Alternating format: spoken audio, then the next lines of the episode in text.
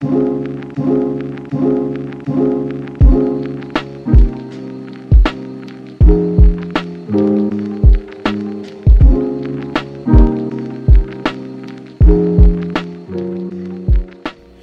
up, y'all, and welcome back to another episode of the Resilient Body Podcast. I'm your host, Dr. Arneka, the not so typical chiropractor, and today we're talking about five essential components needed to run pain free. Today's episode is inspired by patients who have been dealing with some issues while running. Whether they are running for a triathlon, they're running for fun outside with their friends, or just in their Orange Theory class. There are five common things that I tend to talk to my moms about adding into their routine to make sure that they are running pain free. Tune into this episode as we talk about those five things and, of course, give you some movements to help. So, let's hop right on into it. Now, these five components are in no particular order whatsoever. It's literally how I just spewed them out onto a list in front of me. Okay, so First thing up is core stability. We need to make sure that your core is stable, ready to brace and engage and activate as much as we need for a run. All right. When we think of running, we think so much about lower body, but a run is an entire body movement, an entire body exercise. All right. Our core is super important when it comes to breathing, when it comes to muscular endurance, um, when it comes to one of my favorite things, and me not being too nerdy, is this cross crawl pattern that we develop. There is a reason why we run or walk with our right foot forward with our left hand. It's because we have fascial connections that allow that to happen. So we need our muscles to engage and activate in a specific order at a specific time. When you're young, you start crawling, right? And I'm loving this as I have a one year old and my nerd brain watching them develop because I take that same philosophy and transfer it to my patients with how we work on movement, all right? Specifically, functional movement. So when you're little, you start crawling with, you know, our right hand, left knee, and it's because we start developing this cross crawl pattern.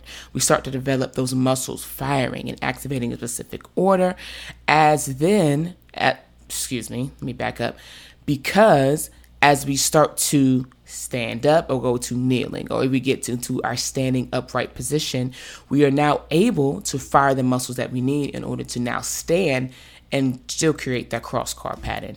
We need to be able to do that while we're running. And we need to be able to make sure that our core muscles are firing and engaging as they need to. So make sure that when you are incorporating core stability into your movement routine that it's not just sit-ups or crunches or planks though those are some good exercises but we need to make sure that we add some chops some lifts some oblique type movements things like that to make sure that we are still trying to work on and train and develop that cross crawl pattern. All right. Second thing, hip stability. Our hip is the connection between our legs and our torso. And the muscles that attach to the hip are really important when it comes to make sure that we are as upright as possible. We don't want to be running leaning forward. We don't want to be running doing so much extension. We want to make sure that our torso is as upright as possible. All right. And our hip is that connection between the two. Now, there are so many muscles that connect from our torso, from our legs up into our hip. And we just make sure that one, they are activating and firing when they need to. And just like in our core, that they are firing in a specific order. Okay? Prime example. One thing that I have patients do when they come into the office is I check their hip extension.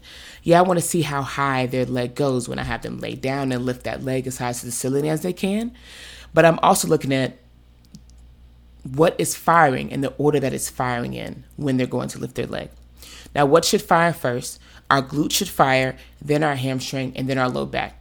But what tends to happen with people, especially people that come in uh, into the office that are experiencing low back pain, is their low back fires first, and then maybe their glute joins later. We need to look at muscle coordination and the order of which they fire.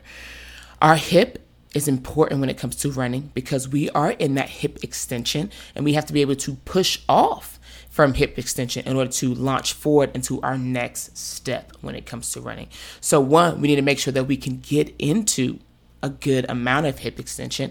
And one, we need, and then two, we need to make sure that we can actually engage muscles from being into that hip extension. So hip stability is important because we need to make sure that we are correct in our running form. It helps when it comes to biomechanics. It helps us when it, we are upright in running. And it's just also really important when it comes to preventing us from things like hip pain, knee pain, or possibly even foot pain when our hips aren't stable in order to carry us along this run. We spend a lot of time in one um, on one leg when we are running. So we want to make sure that our one leg, our one hip can sustain or stabilize the rest of our body weight above it. All right. So that is a great transition into my third thing, which is we need to make sure that we have single leg training. Now, I mentioned that during running, we spend a lot of time on one leg. And it's truly because running is a single leg activity. I know that sounds crazy to hear, but reality is we spend a lot of our time on one leg while we're running, unlike walking, where we spend some time on both legs running is like a long hop from one leg to the other, if you think about it. And we need to make sure that each one of our legs by itself can handle our body weight, can handle us running, and all the force we're about to place upon it. We need to make sure that you add some type of single leg training into your routine.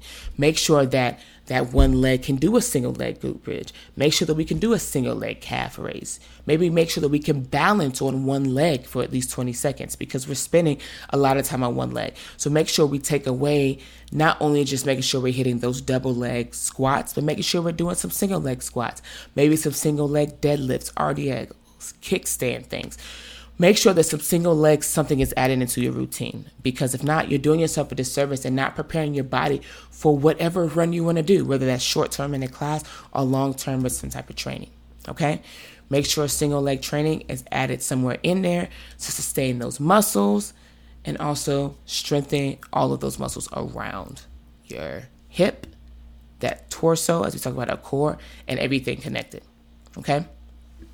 Fourth thing strength training. One thing that I noticed with a part of my patient base that has more, um, that are more running for training for like triathlons, marathons, 50 milers, things like that, they don't have a lot of strength training in their movement routine because they're used to ramping up on their running routine, right? Well, we've definitely talked a lot about adding strength training into the routine because not only do we want to increase our strength and our muscles, but also our joints, our bones. If you're someone who's about to go run a marathon, we want to make sure that your muscles, your joints, your bones are able to sustain you literally running for hours. We want to make sure that you are getting stronger. We want to make sure that you're good when it comes to muscle coordination. We talked about muscles firing and then firing in a specific order that comes from strength training. And make sure that your muscles are activating one when we need them to. Something that I run into a lot, um, I specifically ran into this with a patient last week who was having some uh, hip pain when it came to her running. Something that I noticed is that her glute, specifically on that same side that she was experiencing hip pain, was not firing when I needed it to. When I had her lay down and do some hip extension, that left glute didn't want to fire as much. Her low back did more of the work. And then what her low back didn't do, her hamstring joined in. So it started to explain why she was experiencing more hamstring tightness or tension, a little bit of hamstring cramping, and why she was feeling some hip pain because that glute wasn't doing its job. That's a prime example of how we had to add into her movement routine some things to help activate that glute and then some movements to help coordinate to make sure that our glute is firing and then our low back couple other things that strength training can help with is it can decrease your injuries. If you're someone who is training for a marathon, triathlon, whatever it may be, and you notice that maybe you get to a certain mileage and things start to break down a little bit. You start to notice this weird knee thing. So maybe you tape it up or put a brace on. You start to notice, oh, my hip feels kind of weird. So maybe I'll make sure I just roll out a little bit more. Little things start to creep up. And maybe they don't bother you too much right now because maybe they go away. But as you start to ramp up, you start noticing that it takes longer and longer for those aches or pains to go away. So, strength training can help decrease injuries. You're getting stronger in certain areas. You're working on those muscle activation, coordination. It makes it easier to translate uh, translate that into running. So, you train hard with your strength training.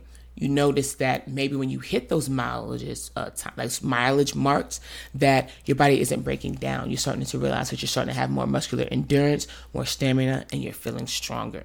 All right. And then last but not least, number five is make sure you have some type of recovery plan. One thing that I make sure to ask the moms that come into my office that are, are having some type of running issue is what are you doing for recovery?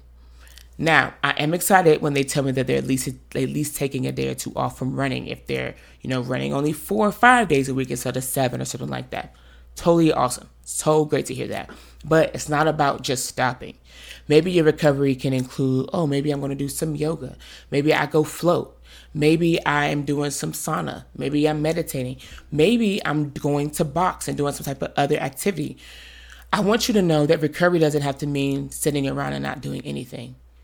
It means that we want to do something else outside of that regular routine that you have been doing.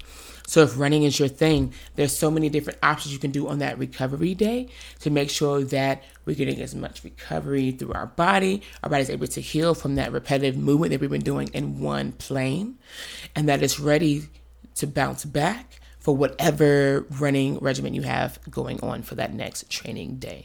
So make sure your recovery plan includes more than just a rest day, includes some type of other movement that is not like the one that you've been consistently doing. So not running, but maybe we're biking, maybe we're hiking, maybe we're walking, maybe we're yoga, just something like that.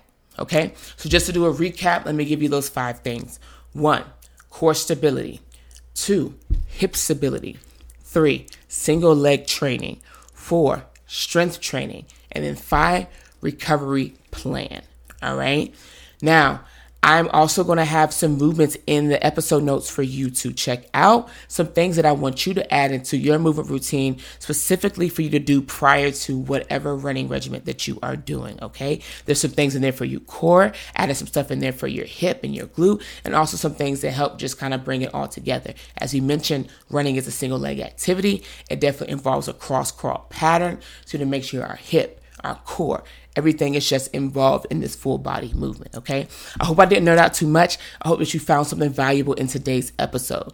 As always, my goal is to help you move better, feel better, and be resilient. I'll holler at you in the next episode.